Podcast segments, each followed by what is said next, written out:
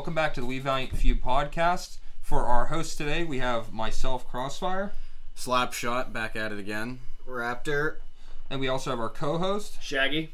and then we have two guests for this episode. Hi, I'm Blackbeard. I'm a package handler. I'm Skyscraper and I work in manufacturing.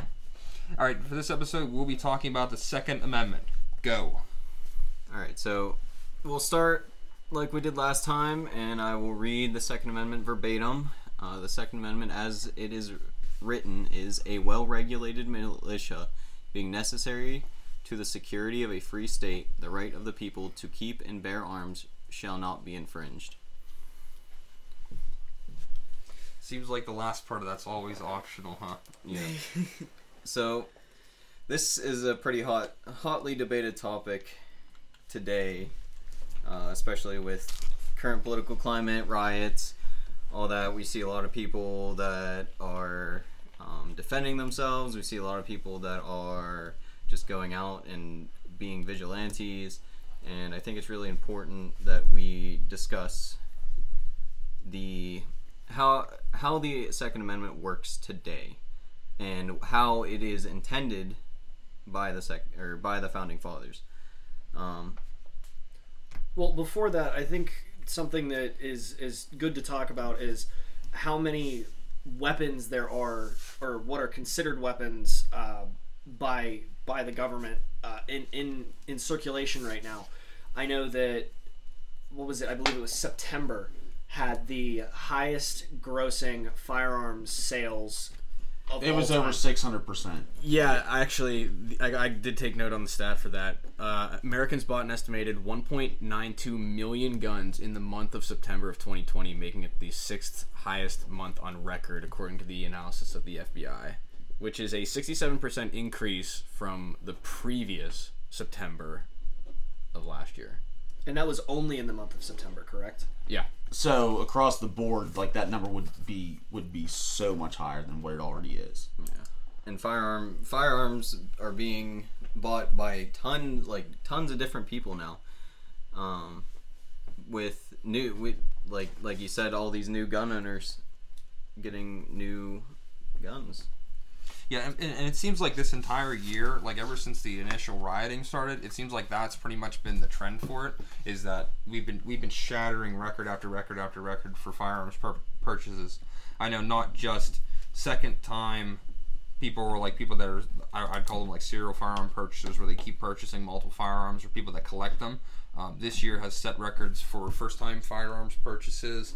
Um, and a lot of like a lot of city-based people that I, I think are just buying guns because they're afraid of what could possibly happen to them. They care about their they care about protecting themselves, you know. Especially with all the riots and, and all the civil unrest going on. yeah, of course you can't blame them, you know.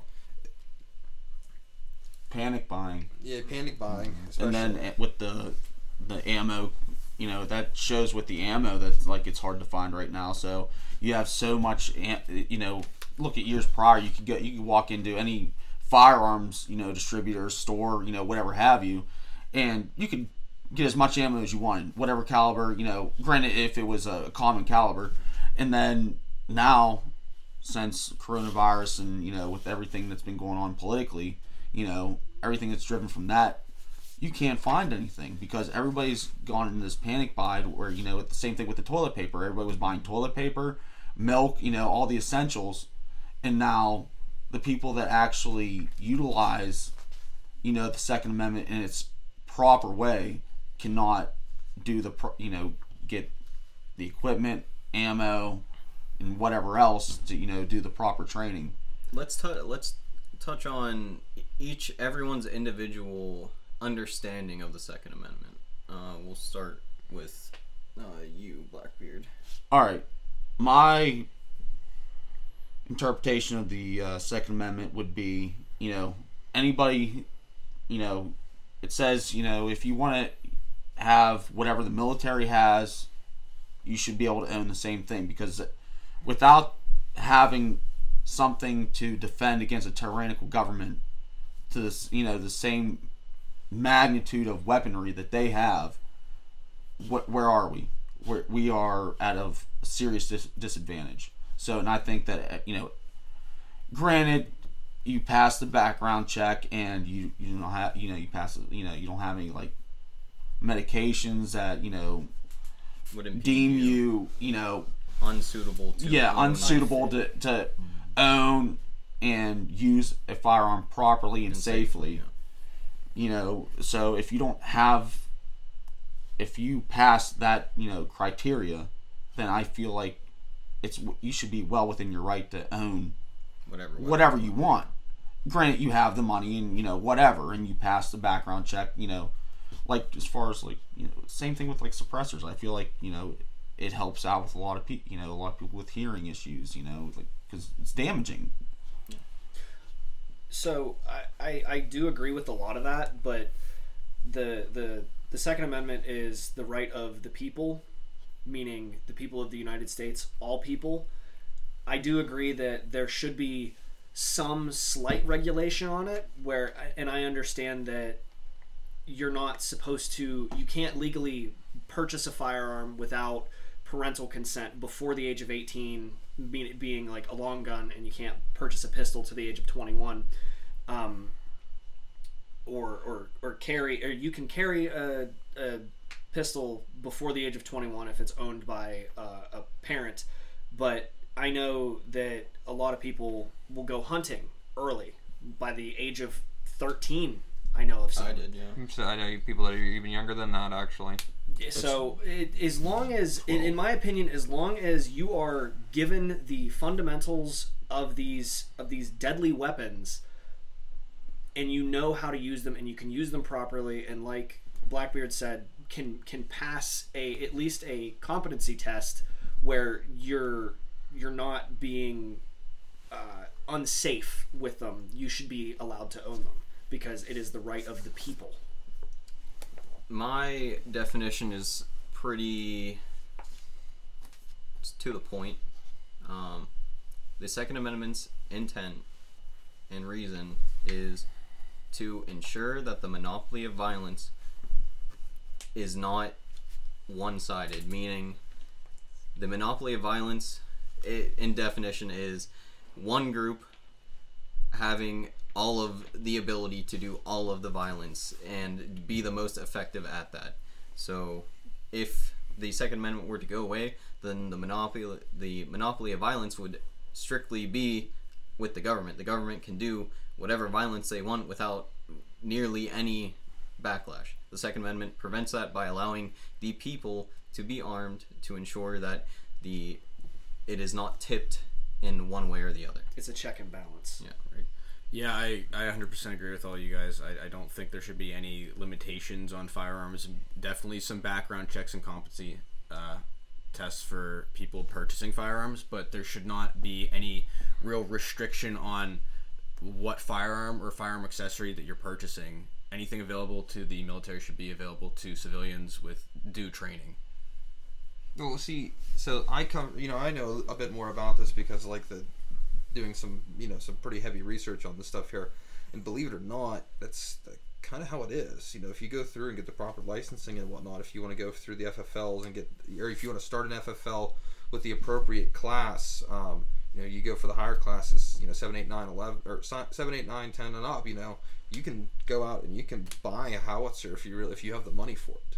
But then they start they start putting all this extra heavy regulation on top of that. Like actually, you know, having that type of thing, you need to have a business established. You need to go through all this paperwork stuff, and, and anytime you do anything, you have to go through all this crazy stuff. You have to have a crazy facility to, to keep all this stuff in. There's a lot of regulation on, it. so it's partially that way, like you said, where you should be able to go out and buy anything um, already, but it's not as open as you'd think. Like the you know, average citizen couldn't do such. no, like see my my opinion on the Second Amendment is you know following along with what you guys said, um, but there's two main things that I'd like to add.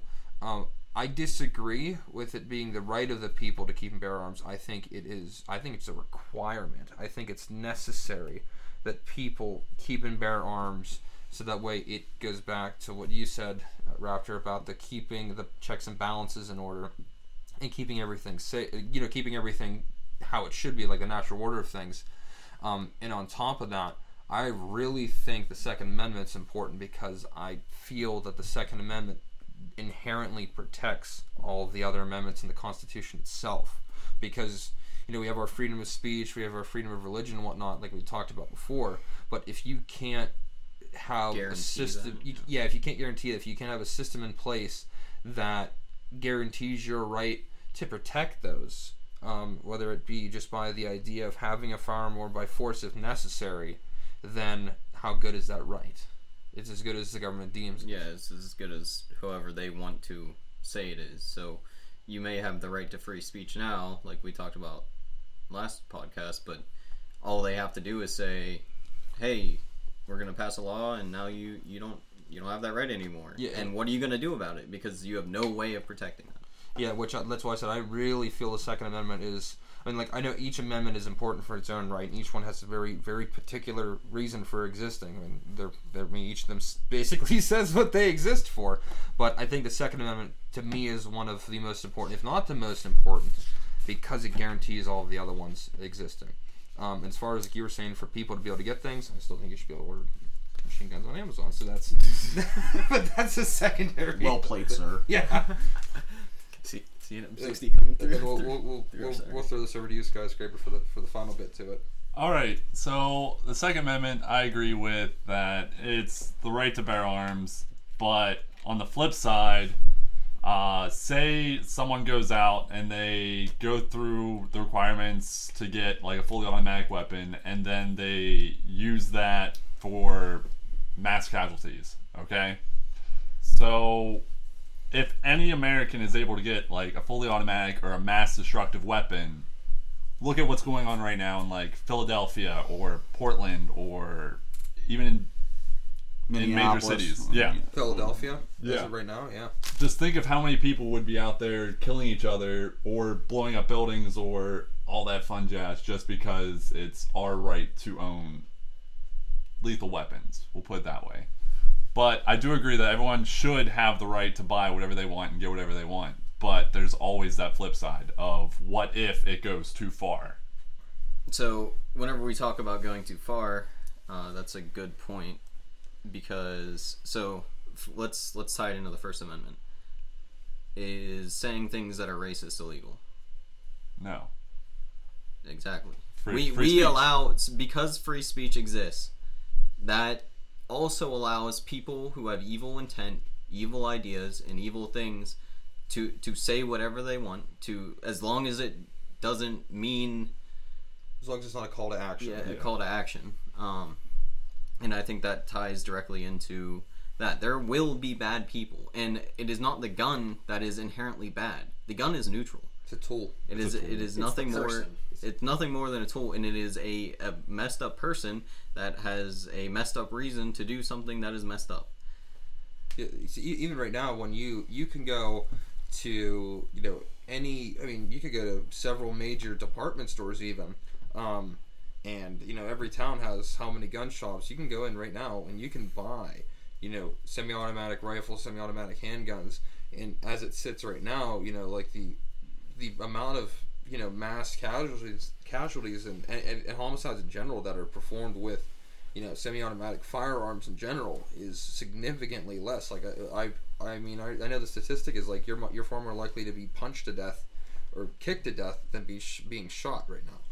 So i don't think that would necessarily change if we change the tools people had because i think back to what Rap, like going off what you said back to what raptor said i think it comes down to the person ordeal and of course, you know, someone if someone is evil and they have a tool that can hurt a lot of people, there's a higher likelihood that someone's going to get hurt. But what if the what if the people that you know are at the likelihood of getting hurt also have the same tool to stop them? An armed society is a polite society. Yeah, it's it, so like it's that it's a lot of ifs. There's a ton of ifs in that. So and that's why we're talking about of it. course, that's Yeah. why it's all hypothetical. So I mean, that's that, that's my rebuttal to that. You know, it's like things.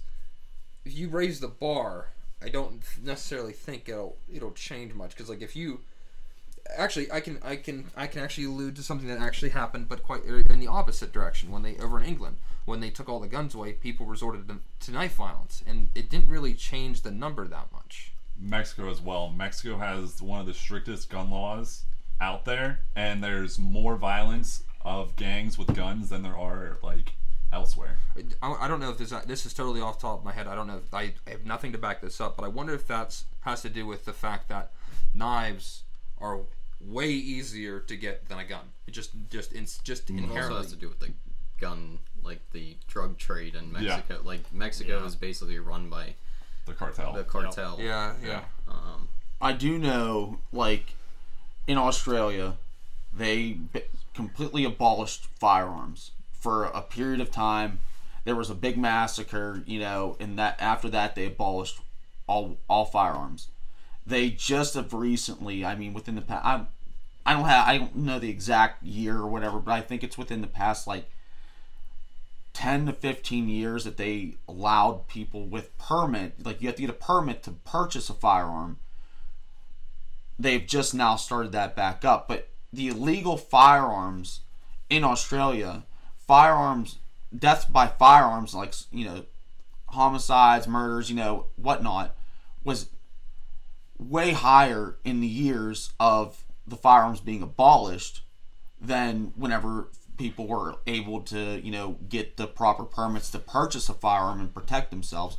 So, like you said, yes, with, you know, there are a lot of bad people that have a lot of ill intent, but with equal evil, you can meet with equal good. You know, it's it's all a matter of who wants to be more violent. Like that I mean, that's the harsh truth about it is, you know, who's willing to go that far to protect what is right. like if there's someone that's super evil, there should be someone on the other side that is super good and is Like, yeah, willing you- to put their life on the line to protect other people. Like, just the the world isn't full of just evil people who want to do harm with these things. The majority majority of gun owners and I want to pull up the statistic for it, but concealed carry permit owners are like, I think Eighty percent less likely. eighty I percent think less it's, it's right. It's roughly around. less there. likely to commit a crime.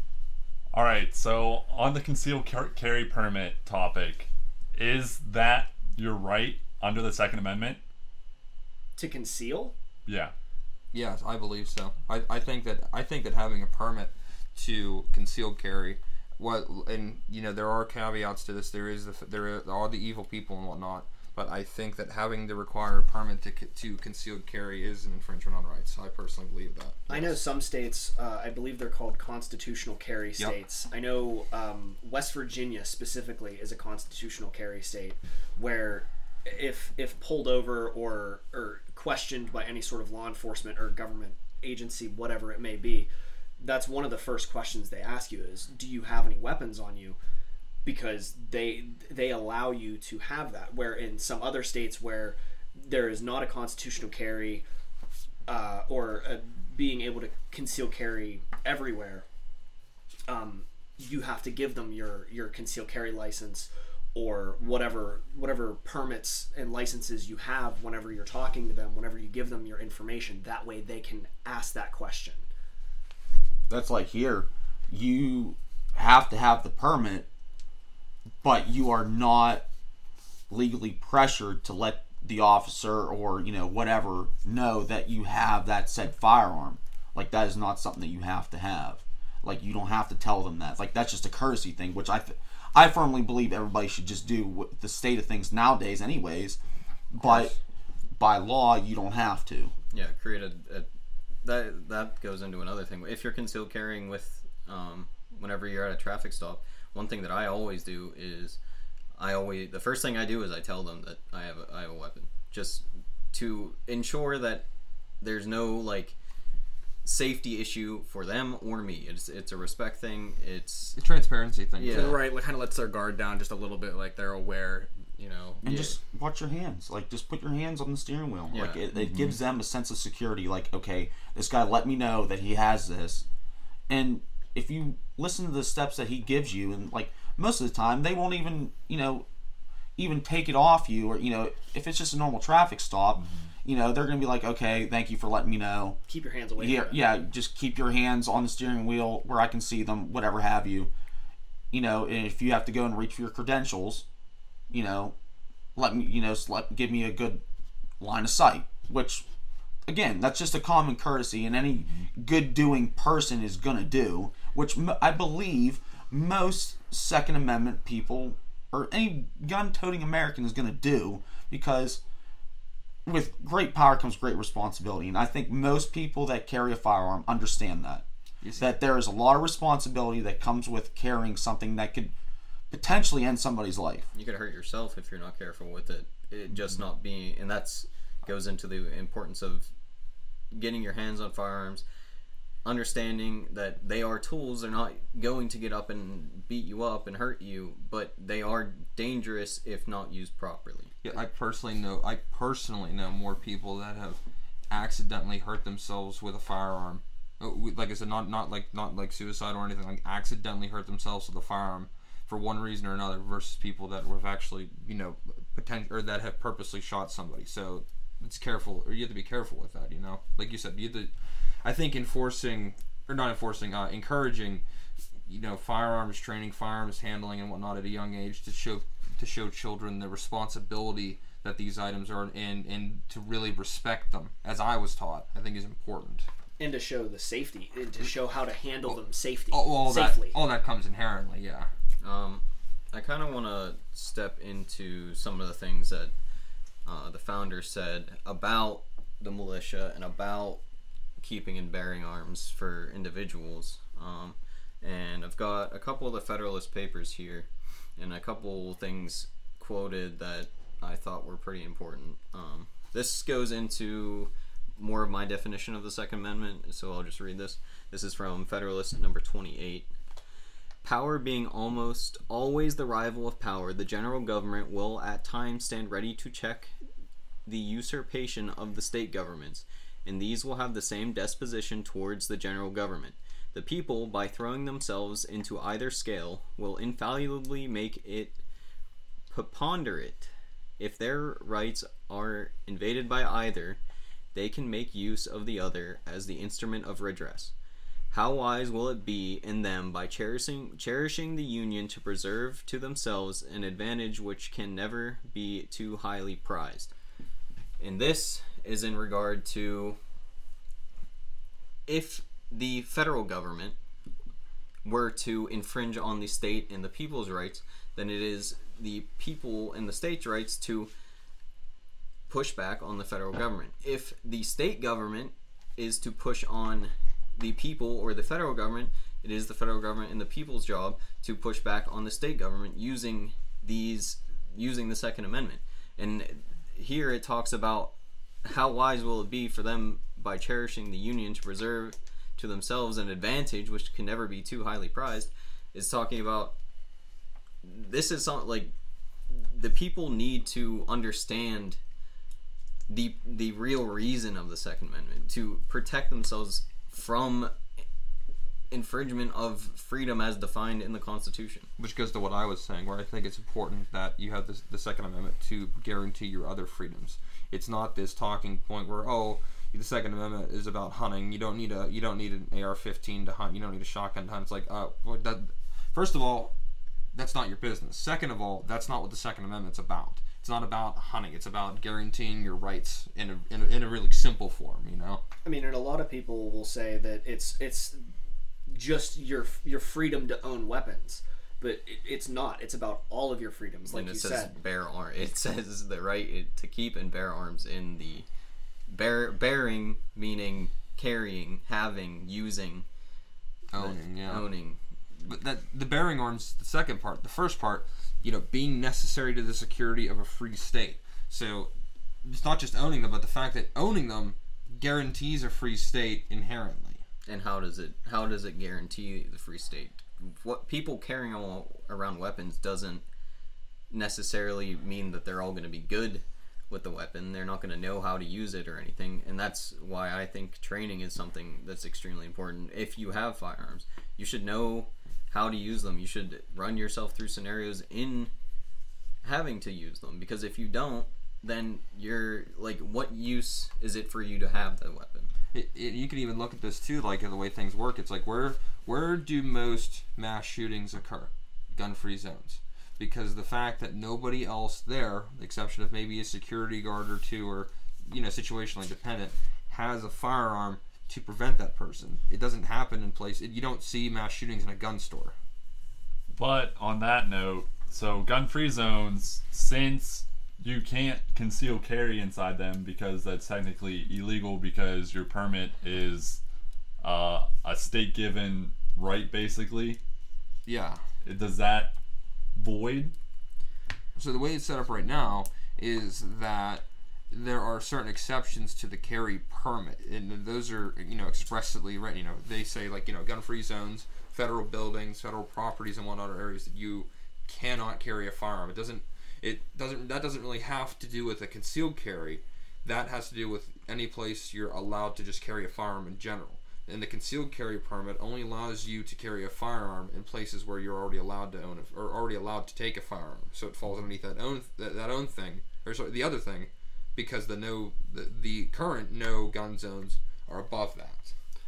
Well, and that also back to the original point of where most gun violence and mass shootings happen is in gun-free zones. The reason that that is the case, like you were saying, is, is that there's only on the off chance there's a security guard or or what have you that might have something to defend everyone. They're putting themselves in the the person doing this heinous act is putting themselves at such an advantage over everyone because they're the only ones, quote unquote, that would have the capabilities to do that because nobody in that area if they are law-abiding citizens like most are have nothing to stop them Which shows just how messed up those people are. But yeah, so like this, so that even comes down to it, even something higher than not even just guns or not. It, it, it's just a it's just a matter of evil, good versus evil at that point. And unfortunately, for good to exist, evil does have to exist in some capacity. Because if you get, say, if you were to get rid of the evil as we know it now, the least good people would just become the evil people. It, it's a it's a scale that just Yeah. has to exist. a vicious The, cycle the yin the yin yang concept. One has to exist, with, uh, the other doesn't. You know, or one has to exist for the other other to exist. More so. That brings up like um, for if you're unarmed in a safe s- in a gun-free zone, you're there's statistics out there that shows that uh, there's no gun owner owning citizens that are able there to stop them, and it's all pulls up that military and police personnel are the ones to respond, therefore pushing that the Second Amendment doesn't really mean anything because of that. I would like to note, in our state, you can't conceal carry in a gun-free zone. Can you? You can. Since since when? Because I And know like how? Yeah. Like, yeah, like I know our courthouse, like our local courthouse. If you were to walk in with a gun, like there's a potential for you to get arrested, even though you have a concealed carry permit. I thought that- I can touch on that. Okay. um, the inside of a courthouse or s- m- s- several s- m- federal buildings, they have you can walk in there like a courthouse, you know, police, you know, sheriff's office, you know, you know, post office, you know, like there's other places like it that they have places where you can go and You can check sign- you can sign you, it you can Yeah. check your your firearm there. Now, as far as carrying it in, you know, walking around, I don't believe that to be No. No, that, that- that- that's not I- a thing. I've personally. D- but you can check your your firearm there and put it into a lockbox or you know a locker of some sort. And I, I I, know even police can't carry into into a courtroom. Like they have to check it before they even go in, even if they're giving testimony, even if they're in full uniform, even if they have their duty belt on where it would be. They're not allowed to have their firearms or tasers or, or mace or anything like that in the courtroom. So that might not so much be a gun-free zone. That might just, that might actually just be the fact that it's a federal building, um, or like state building. Because like I know the ones that I've ran into are state-owned buildings, um, where like you said you have to go through the check-in process and all that. Um, and then I guess if we, I guess we'll count schools too, because schools would be owned by the state technically, wouldn't they? Yes. So that's probably what the case is there. And then on t- and then other than that, can't really think of too many other places, at least in our area, that are marked as gun-free zones. where well even but under slapshot's point where where would you and how would you be able to to go about conceal carrying in a gun free zone that just seems a bit really Backwards. counterintuitive. yeah Uh, and on that, like talking about school carrying weapons in schools and like having security guards in schools, I think that's that like having security guards in schools. I think is a is a good thing, uh, especially today. because there are pe- uh, with social media and how it messes with people's minds, and just with today's levels of depression, anxiety, uh, unsure of yourself, stuff like that. It, I think it's good that um, security guards are in schools. Yeah, but with the with being said, security guards. Now these security guards, I don't believe that they should be, you know, these average Joe, you know, rent a cops. No. You know, I don't believe that be something because that's really, if it gets nitty gritty, like most of these, you know, most people, if they're just like a rent a cop, like They don't are they are, do they have the work to do. proper training to really handle somebody with a you know with a fi- with a, a a battle rifle or an AR-15 an AK you know something that is you know able to rack off you know many rounds in a said period of time where you know these guys are going to be carrying a, a pistol Most, And even- most, and even then. most mass shootings are, are like that that are firearms related. Well, mass shootings are committed with pistols. Yeah. yeah I I agree I, I understand that but I mean with these you know these guards they should definitely have the training and the wit you know and whatnot understanding that you know what they may come across. Like say somebody comes in with a rifle they better know how to you know mitigate you know all the the aggression coming in and be able to you know situationally break down where you know how to get people out and where they need to go to you know They should be more trained. yeah Like, they, they the- should be almost ex-military or go through some sort of some kind of class same thing with police too. Like we're talking about military, police. A lot of people know that not all of the military are like super awesome shooters or anything like that. A lot of them they shoot twice twice a year, every six months. They they get their qualifi- qualification. They never shoot on the move. They never shoot uh, anywhere other than prone, which is laying on the ground, or kneeling, and they shoot at stagnant tar like paper targets or targets that pop up, and that is the extent of their training. And that's a lot of like the support guys. Whereas infantry gets a lot little more into the weeds of like movements, uh, formations, stuff like that, and how to like deal with certain situations.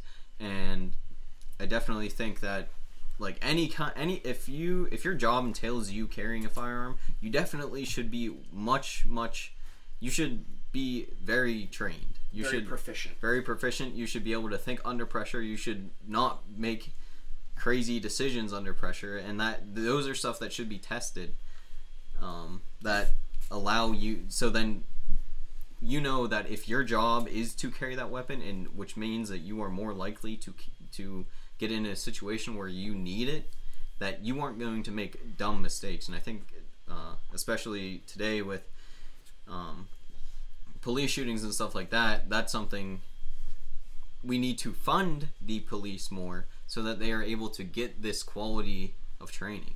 And I think a lot of the times, at least nowadays, when people are saying defund the police, they're thinking, oh, let's like unarm the police, like let's give them less firepower because there's a lot of police gun violence right now, or well, gun violence well, related it to just police. has a lot of visibility right now Right, and I don't think these people that are supporting these this defund the police movement are understanding that the back end funding of the police is they're always going to be armed.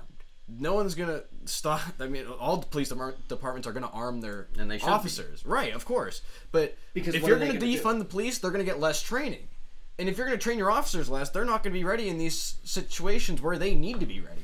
and, and I agree with that. Like they're they're always going to be armed because if they're not armed, if they don't have a a duty rifle, a duty pistol, or a duty shotgun, whatever it may be, how are they supposed to stop somebody who went out of their way to get a rifle and want to cause harm to people? How are they going to stop? They're going to run up with a baton and beat him over the head while he's gunning them down? I don't think so. Right, and that leads me to another point that I wanted to bring up actually, because as I was doing some research on the topic, uh, if you are going to make firearms more illegal or extremely regulated or more inaccessible right to to the U.S. people, people who do things illegally will always find a way to get their hands on things. I mean, it's with the drug trade. I mean, cocaine isn't legal, but people still get their hands on it, right? Laws only stop law-abiding people. It's Exactly. the same thing as like a lock. Lo- Locks are for honest people. Yep. Right. Keep- so you're keeping the honest people honest. right. Yeah. So your mm-hmm. average Joe Americans who want to defend themselves won't be able to And they because won't be as armed as the people that wish to do people harm. right. And that guy that obtained his rifle illegally and is shooting up a place cannot be stopped. It doesn't matter to him. Every law doesn't matter. If he got his rifle illegally, he's not going to abide by a gun-free zone. Right. Or like those are the type of people that like if there's a cop car there that has the window down, they go take the gun out of it because they don't care about the legality of what they do. So It's- the it's- gun control will do nothing. to Yeah, them. it's it's completely stupid uh, to think about it in a way that's like, oh, if we just get get rid of all the guns, then there will be no gun violence. Well, That people, might be true. People always find a way, and guess what? If you get rid of all the guns, which is extremely unlikely, given the first st- statistic we talked about being there's for every, For every for every 100 people in America, what's it 120.5? I think is the number. Yes. Yeah, 120.5 guns. So you're looking at 393 million guns. And uh, You need, so a, you need the- a lot of tractor trailers. Quick math. And you And- just rack that off in your head. And how are Very impressive. how are you uh, how do you plan on getting rid of all these guns? Because I'm telling you, people are not just going to say, "Here you go, I don't want them anymore." Well, even, even even if that is the case, even if you got rid of all the guns, the violence is still going to remain the same. Violent people and evil people will do evil with whatever they possibly can get their hands on. So, are we going to ban steak knives if somebody goes around starting poking other people? No. I don't like. that goes back to my original my original point of it does it the, the weapon itself is not it isn't the bad thing. The people are bad and they're gonna grab whatever tool they possibly can. Like you said is it a steak knife? Is it a sledgehammer? It a is it a baseball? Is it a pencil? You're John Wick. Yeah if it's a pencil. Uh or, or or is it gonna be a, a brick or a rock or their fist or their, their or their foot you know? It's like it doesn't matter because there's something you know if someone's going out with the intent to kill somebody in you know in a malicious way there's something seriously wrong and they're going to do whatever they can to do that. Doesn't have to be just a gun. A gun just happens to be one of many ways to do it. Gun control will not stop crimes. A- absolutely It will not. And it doesn't. It's it's, It's been proven. Yeah, it's actually proven that recent gun control efforts haven't stopped gun crime at all. Like Well, what was the the 1994? Uh, was it the crime bill? Is that what that was for, called? for what the gun control yeah. um no the crime bill was unrelated um y- are you thinking when they um when they cracked down on Clinton. imports Clinton, 1994. that that was assault weapon assault, Assault weapons, weapons ban. ban. was that 94 Yeah. there was there was 86 assault weapons ban and I know there was another one when they that the one I believe Because it was 25 years. Because it just it was it was just up. I believe the one you're talking about is the one where they started to require thumbhole stocks for imports and whatnot. I think that was '94 because they they amended part of it. But it's like that, you know, like it won't do anything while, while you're looking that up. It's like the statistics are proven. Like when Australia, go back to your point, when Australia banned all their guns, news I think it was New Zealand, which so so that way area and regionality doesn't doesn't isn't really a factor. New Zealand didn't, and the crime spiked slightly in Australia following that, and then they both decreased at the same rate. So it, it, it did nothing at all except make it worse. You know. and this goes into the same thing with over in U- the UK. Like they banned firearms. So what rose? Knives, blunt objects. Like the More vicious ways of hurting. yeah, people like like all right. If you my like opinion. really, if you were to think about it, if you were if you were gonna go out one way, are you rather you gonna sit there and take you know take a bullet to the dome? Like uh, God, you know that that if would you're happen. to If you But have it- to have one way or But the other, yeah, yeah. but if you had to have it one way, are you gonna sit there and take a hammer and get bludgeoned in the face, or are you gonna take a round to the dome? I'm sorry, I'm, I'm gonna take the easy way, and it's gonna be quick. right. Oh, I I agree with you. I mean, that's not a very good way of defending the Second Amendment. Yeah, Because that's that's, Yeah. that's very Pretty crude. gruesome. It's No, pretty but I mean, crude. if- but it's it's reflecting It's the reality of the situation. Right, I mean, it, yeah. it is Yeah. reality. Um, and I all- did I did find at the the, 1994 was. It- it was- yeah, it was the assault weapon, the ban. federal assault weapons ban Okay, okay. enacted by uh, Bill Clinton. And what all? I mean, okay, so that leads into a whole separate point of assault weapons. Oh, quote unquote, quote unquote assault. assault Get the finger quotations so what going. do you? I don't know if you still have that pulled up. What do. is?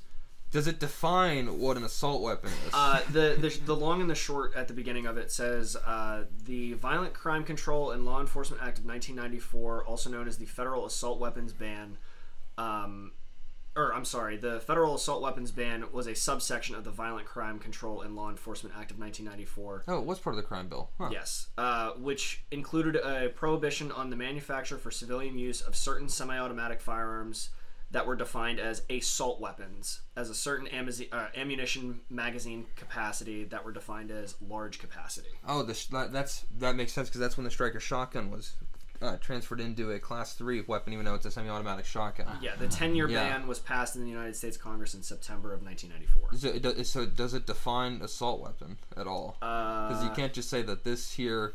Well, I'll, It- I'll give clipazine. the definition of what they say. Assault weapons are any military style weapons or weapons that are used by the military. But we can quickly debunk this Any scary weapons? simply by, um, well, first of all, military style weapons.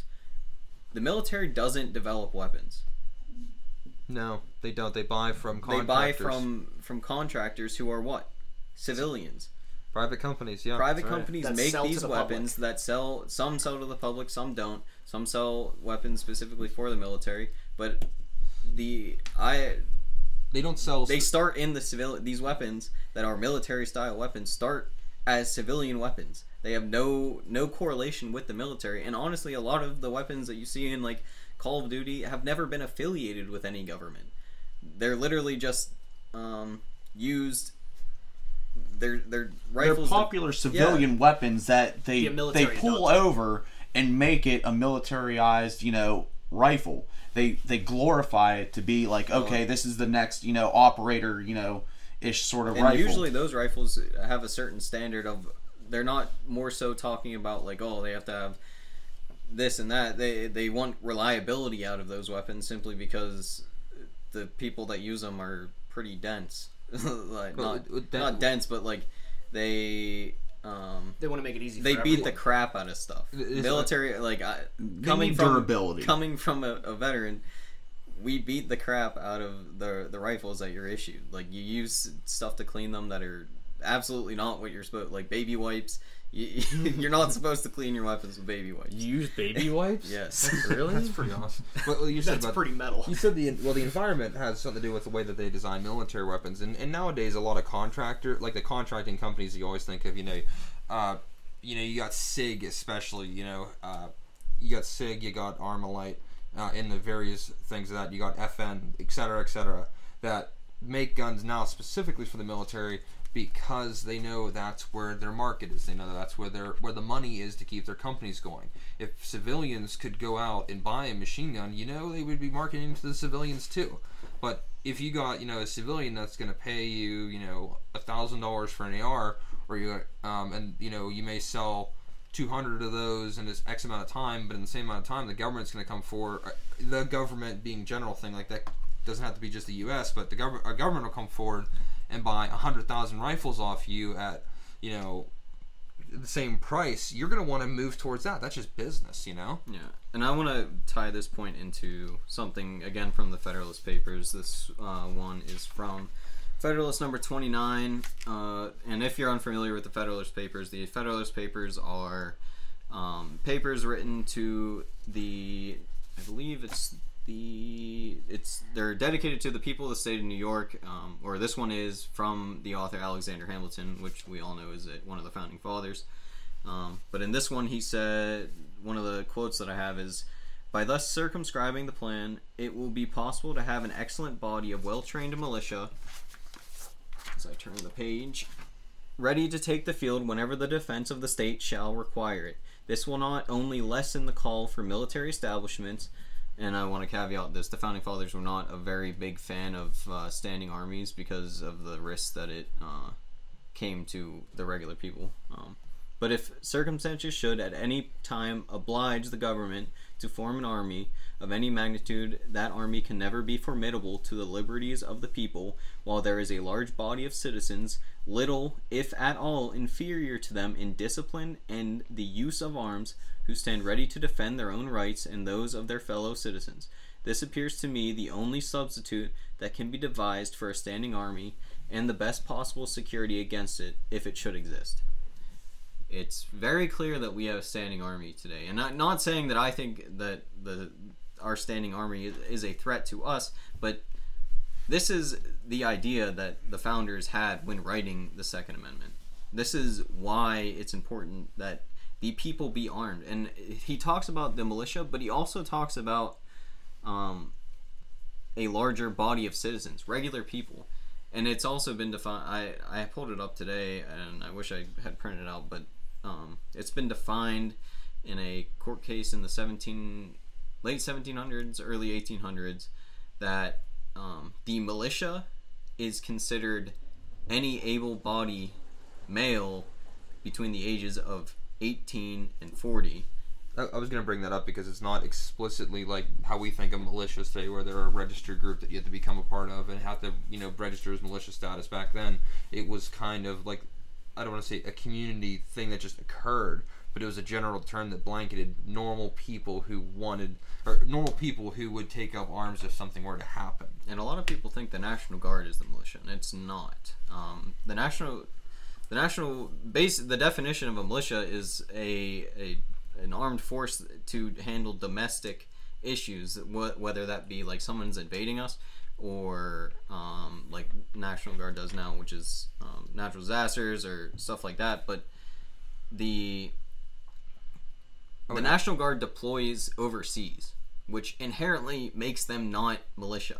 They're also part of the military. They're all yeah, they're also part technically of the federal government. They, they are at the disposal of the state, like state national guards, but they can be called upon at any time to be utilized on a federal level, which inherently makes them if the federal government, which is a which as defined in some of the Federalist Papers, can be something that imposes tyrannical rule on the people, then you can't rely on the militia, which or not the militia, the uh, National Guard, to protect you Because they if they're called- owned by the federal government in part. so that's why I would definitely add something to your uh, the, the definition you said of a militia, where you know it's a group of, of people wanting to protect something, comprised of citizens, yeah, non-government workers, like not explicitly government workers. and they, I mean they talk about a lot in in the Federalist Papers on like how the the militia should come together and stuff like that. And some of some of it's relevant, some of it some of it's not relevant. They talk about like the grievances that people would have with having to it's like a mandatory duty that everyone on, on in the United States shows up to train. But I think the way that we should look at it today is that if you are- a owner of a weapon and, and an able body, you should you should own a weapon and you should train to a the standard like they say um, in here it says um, little if at all inferior to them in discipline and use of arms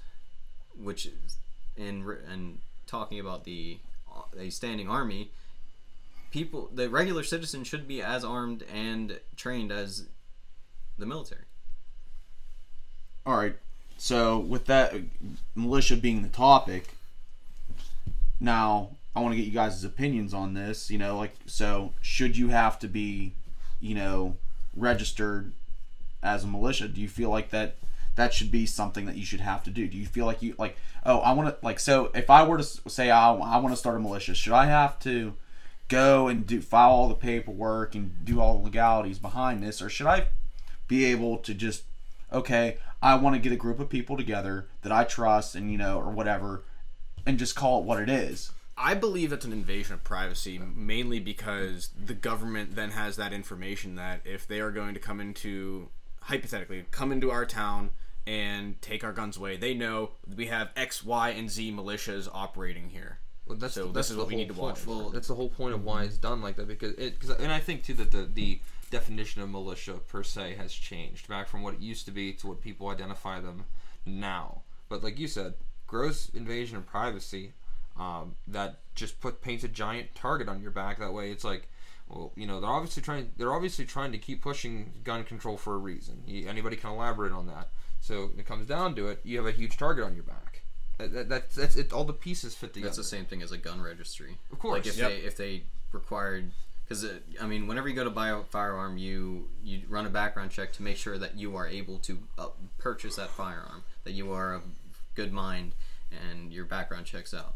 But the firearm that you buy does not go into a, a registry of firearms that the government can scroll through, tap here, and Joe Schmo ha- owns a, a a 357 Magnum pistol.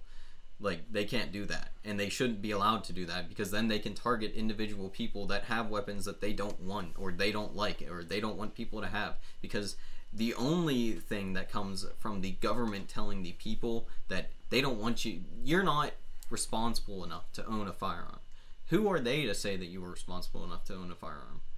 They don't Why do- why does the- a hole in the wall. Yeah, why does the government get to tell you what you can and can't own? and what your capabilities are. because the people give them power to do that. Well, on that topic, say a convict came out from prison. He's a free man. And he goes and purchases a firearm, perfectly legal. No, Can't, if not- he's a not- convict, Depends. You If can't- felons- it doesn't. It all depends. Felons can't, but I disagree with felons not being able to own firearms Oh, you do? Yeah.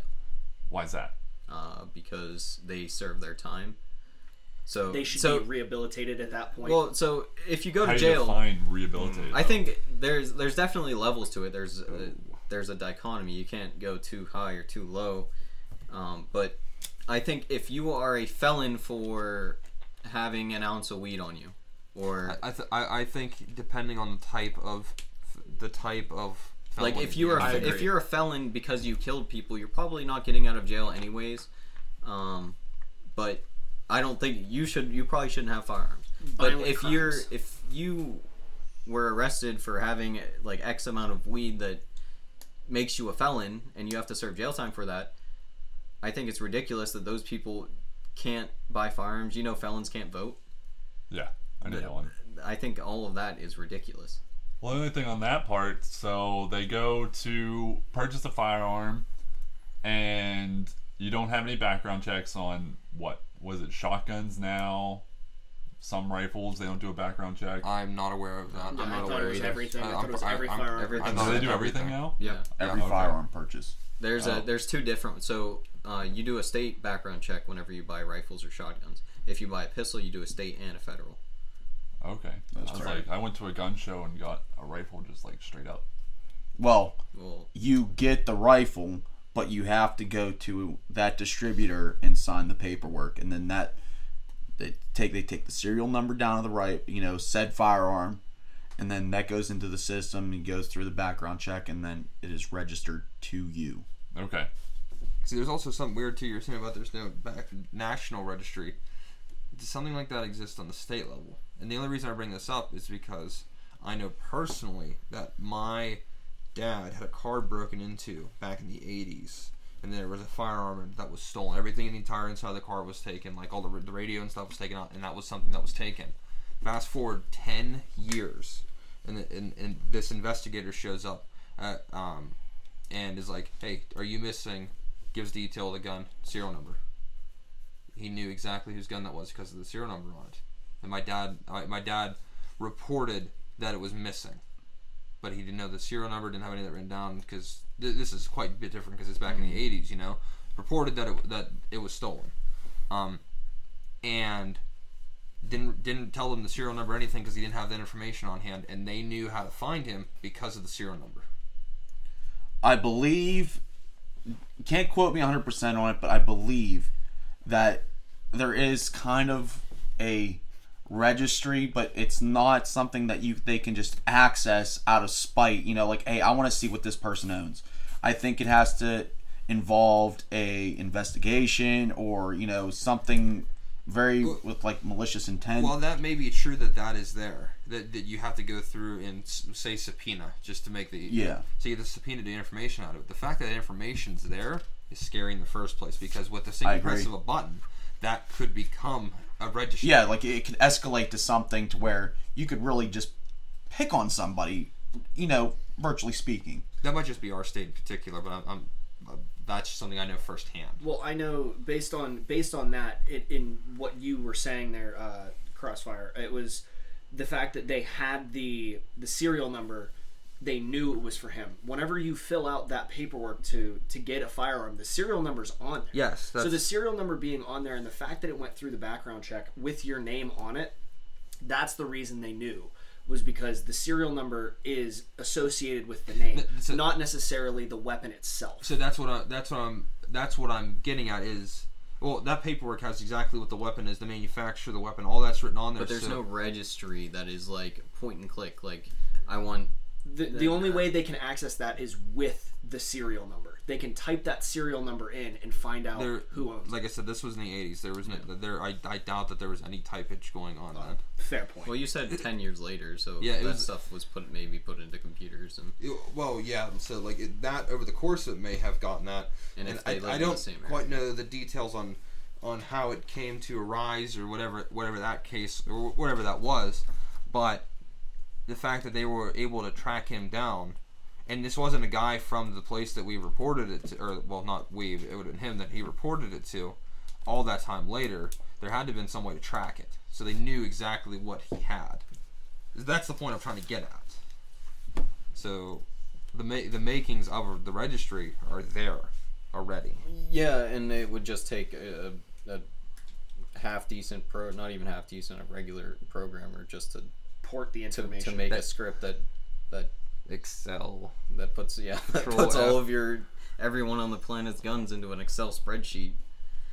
Well, yeah, that's like whenever you go to transfer like a pistol to another person, you literally have to take the gun there and they record all the serial number and everything, and then they have to submit it, and you have to wait like five days until it actually gets transferred into your name. Is that technically the registry? I don't know. It's very hard to. s- it- I know it's not actually like there is a thing that makes like the registry is basically and the idea of easy, easily accessible, where anyone can just look it up and see that your neighbor has this gun or public and knowledge. public knowledge, basically. Wait, so you can look up like a serial number and find You the person can. who owns it? Not Not now. No, Not that's now. just the The- idea. the idea, or like I could look up your name and every gun you own's there. and every gun that you've ever purchased is there. Yeah. That'd be Probably- really it- messed up. That's an It invasion probably- of it- privacy. That's an invasion of Big time. Yeah, it'd probably even include the ones that you had sold. Probably tell Yeah. you the date that it was sold and to who it was sold. Yeah, that's messed up. Yeah. going into that with the whole, s- you know, selling, you know, and whatnot, you know, of rifles, to be specific. Now, there are rifles that you can be grandfathered, you know, so you have a, a family, you know, a family member of yours, you know, father, grandfather, whatever, passes away. You can take that that said rifle and there's no there's no paper trail a saying that transfer. Yeah. well, Yeah. yeah. you don't have to transfer that. It's like it's like I said, given to you. grandfathered to you. Like it, it's just given to you. Is Also, too, like if your father gives you a gun, it's your gun. Yeah, because no but it has to there's be no There's no paperwork. yeah, no but it has to be direct. Like I- family member. Yeah, it has Yeah. to be a direct family. Um, That there's a whole. Does that work? Does that work with like siblings as well? yes. Yes, it Yeah, has like to be uncle, uncle to nephew, No. uncle to No, niece, No, I think, No. I think it's just direct. Direct, Direct. family. I think up it's- and down, si- and brother sister. I believe that's how it is. Yes. And in like in like direct generational. So like that's how you said a grandfather can give it to a grandson as long as it's That direct in the lineage. line. Yeah. Now, do I think that? Because that I mean that's a very vague thing that goes on. Like that whole passing of firearms, you know, between family members. You know, you guys know as much as I do that that probably happens more so that you know with you know maybe not so direct family members. Like you know, it's like because not every family member may be you know a gun advocate or two A advocate, whatever. You know, then they're like, oh, you know, your cousin likes guns, so here. So I mean, Well, I, think I imagine that probably happens. well, how many of those people don't actually know the law? So I think a lot. I mean, That's- I think, I think there's some some of it people do it purposely like that, and I think just like anything else, people aren't well aware enough of the law.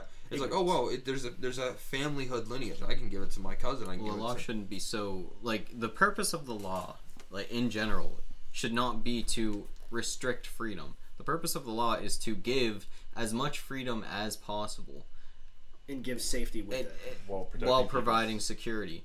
So I think it's a little ridiculous to have these arbitrary rules that not may like they change all the time. Like we don't we don't we can't say for sure if it's direct lineage or if you can if none of them want it or you can give it to your cousin. And that the same way that goes with arbitrary rulings on attachments for for firearms. It's and I kind of want to get into the NFA with um, banning of um, short barrel rifles, machine gun or machine guns happened in 1930s um, with the Gun thir- Control Act. 34, and then there was an amendment in 68, and then there was the additional 94 stuff modified on top of that. Yeah, But yeah. what makes and we can look at countries like um, Italy, for example. I know Italy doesn't have like they can they don't they don't have the same freedoms that we have with firearms, but they like they can't conceal carry firearms unless like extreme circumstance. It's super hard to get one there, but they can own whatever firearm they want as long as it's semi-automatic and as long as it's um, it, it can be short, it can be long, it can like it doesn't matter what attachments are on it because that's There's no statute of limitations. yeah, there, and it's ridiculous because if you if you look at gun deaths in the United States, which are largely suicide, but if you look at gun deaths, the majority of them are from handguns. It has nothing to do with sh- short barrel rifles or pistol braces or anything like that. Like the attachment Or high capacity magazines. high high capacity magazine like these stuff this is not something that you can just regulate out and it shouldn't it, the goal of the law should be to give people more freedom not prevent it and these are extremely arbitrary in the sense that first of all the military uses them so by some of the stuff that we talked about in the federalist papers you should be armed if not the same or better than a standing military. than the standing army, and it, it just creates a whole lot of nonsense in the gun industry, especially for new people getting into it that don't have any idea. Like they could be doing something wrong and they don't even know it. You could they like, could buy a pistol caliber carbine and have a vertical foregrip on it, and, you're And committing now you're a felony. You're committing a felony, you and you wouldn't even know. you put a stock on a registered pistol, now it's a felony. Like now the person that is going out of their way to follow the law or trying trying their best to follow the law, they they went to the gun store, they did the background check, they did all of this stuff, and now because they went home and they saw uh, on Call of Duty a cool stock and they bought one and they put it on their gun because they thought it looked cool or that's That just what fits they 'cause wanted They're all the same size. it, yeah, it, it fits. Now that per, that person is immediately made a felon, and, And that can now cannot own a firearm. yeah, which is in, that you're You're making criminals out of ordinary people. out of regular people that have no intent of doing any harm. That's not; these are victimless victimless crimes.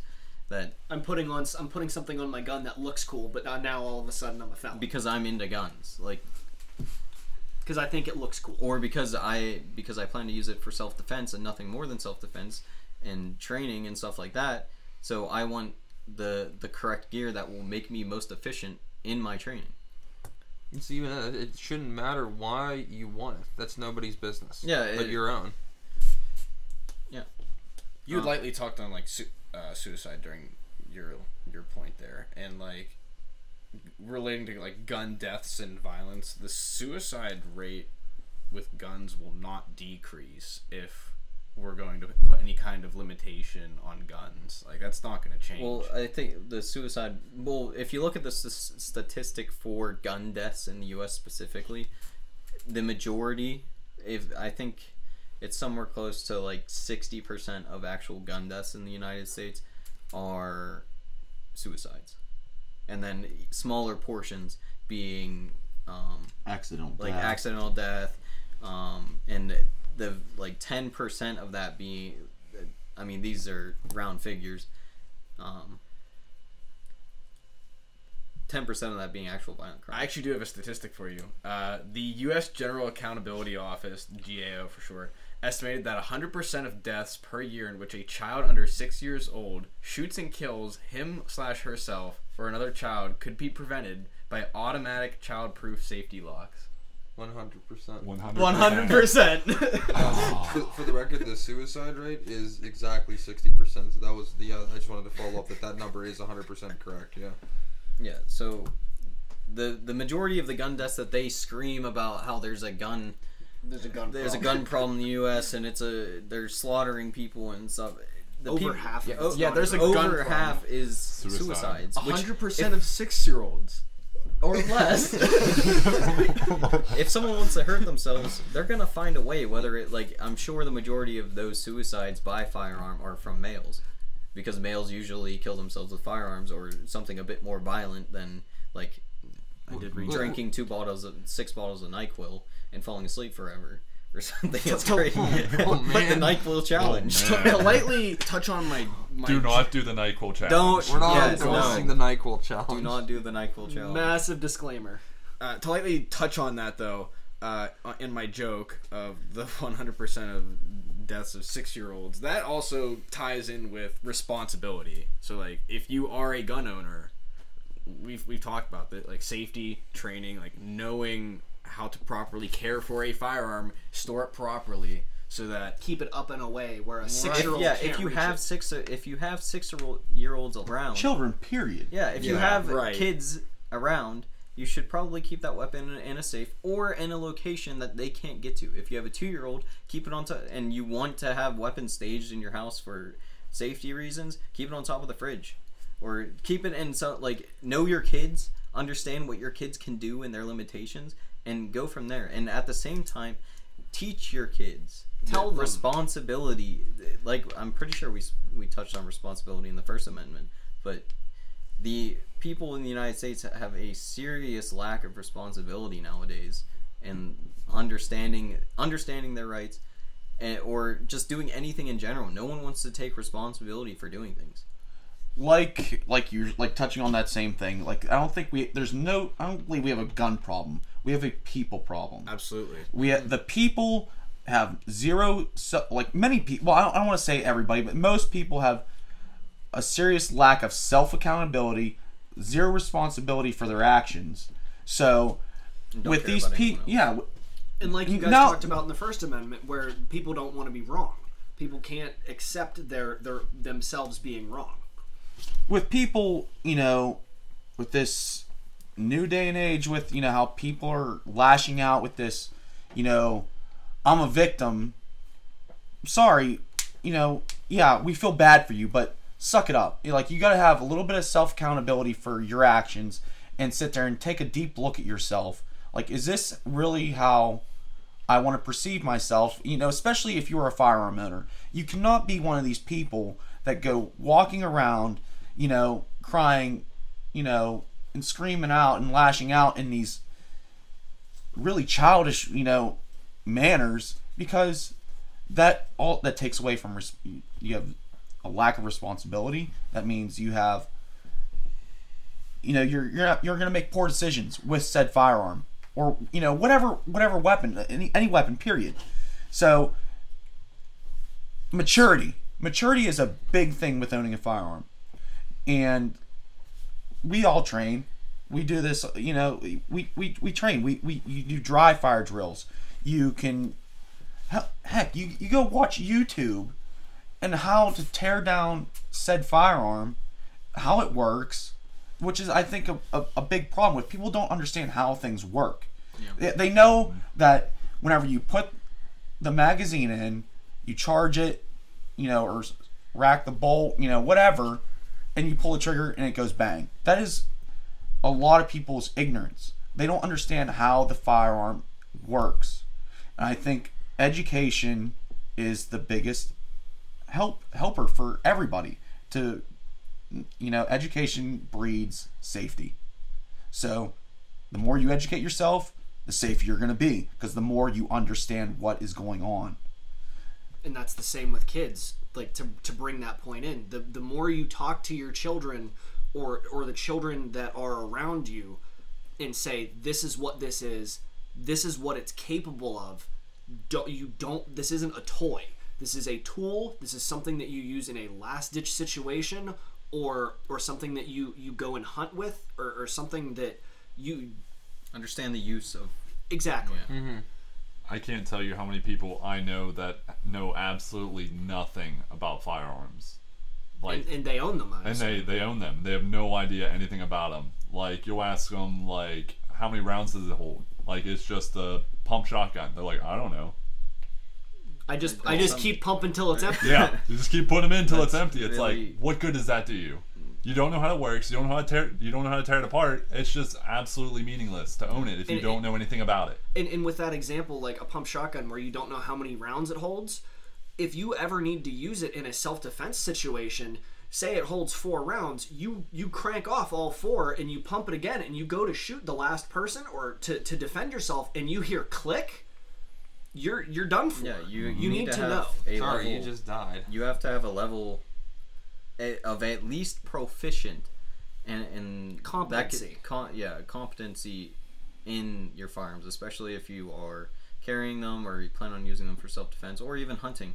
You need to know what that firearm is capable of doing and um, what what it what you're doing with it. But I think it's what Switzerland that they. I don't know if they still do. Probably not anymore. But they used to require all all men to go and do firearms related things. Everybody had a gun. I thought they all joined the I military. think that I thought that was Sweden has Israel. Israel. No, Israel is Switzerland. No, no, Israel. Switzerland Israel. also has a mandatory service. Yeah, okay, Yeah. then Or that's no, because that means PewDiePie Someone Google would it. have to go in the service. no, I don't, he's Sweden. Sweden, Switzerland. Switzer- I think I think Switzerland. Has I'm a pretty sure because. I, I believe it was something like that where where they had to go. I know Israel definitely. Yeah, Israel yeah, yeah. definitely has a mandatory service. Yeah, is, Israel nowadays does. Japan Korea- does too. Or Korea Korea. does. Korea. Yeah, there's a buddy on my uh, university hockey team that was from Israel, and he did do military service. I believe it's two years. yeah. at least. I I cause he was he I was talked- 27. So yeah. Well, I talked to somebody that we work with, and he was he's from Egypt, and Oh yeah. And he had a he, there were the at least in Egypt it was a mandatory two years of service. yeah. Now- Egypt, now- mandatory service. with that being said, now I don't.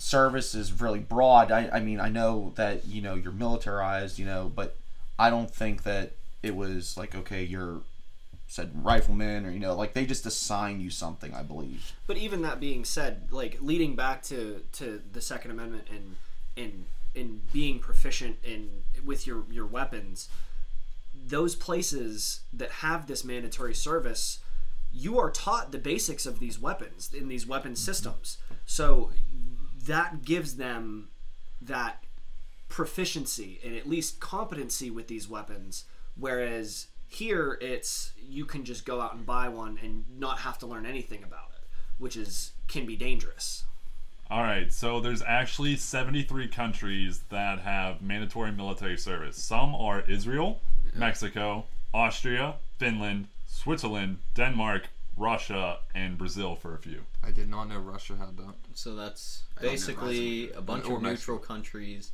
and a bunch of countries that are always at war. Yes. Um, But so we're we're coming up on some time here, and I definitely think we can keep talking about this. Uh, but I want to kind of close this one out, and then if we feel like we can continue talking, then we can go to a uh, another two. Uh, a part two to this because this is something that we are all very uh, interested in. Passionate. Acclimated to. So I want to I want to end with this. This is from the Federalist Papers, uh, number twenty-seven. One thing at all events must be evident that a government like the one proposed would bid much fairer to avoid the necessity of using force than the species of league contended for by most of its opponents, the authority of which should only operate upon the states in their political or collective capacity. It has been shown that in such a confederacy there can be no sanction for the law but force. The frequent delinquencies in the members are the natural offspring of the large frame of the government, and that as o- that as often as these happen, they can only be redressed, if at all, by war or violence. And that is basically saying you should force should be a last resort, and if it's not used in a last resort, then the only redress that people will it'll come to is by war or violence. Violence is met by violence, Yep. and if it's not used as a last resort, then it you will be met with violence. with that, we will end that podcast here. I want to thank our guests for coming and, and joining in the conversation. Blackbeard and Skyscraper. Do you have yeah. any uh, any last words you'd like to add? Train, get familiar, and just be a decent human being. Yeah, be smart, educate yourself. All right. Seems like pretty good advice. Yeah. So thanks again for watching our or listening to our second podcast. Uh, if you guys have any questions you want to ask us or anything like that, you can find us on our Discord, which is in the description of this video or this podcast. And uh, yeah. Does anyone else have anything? I'd say the easiest way to find the Discord is through our Anchor. It's uh, anchor.fm slash we few. Um, in the main description, there's the actual link to the Discord. Because I know a lot of places will show the link, but if you're on like Apple Podcasts or on Spotify, you can't click that link. So that's the best place yeah, to find if you it. go to anchor.fm, anchor.fm slash we valiant few. Yep. So anchor.fm slash we valiant few.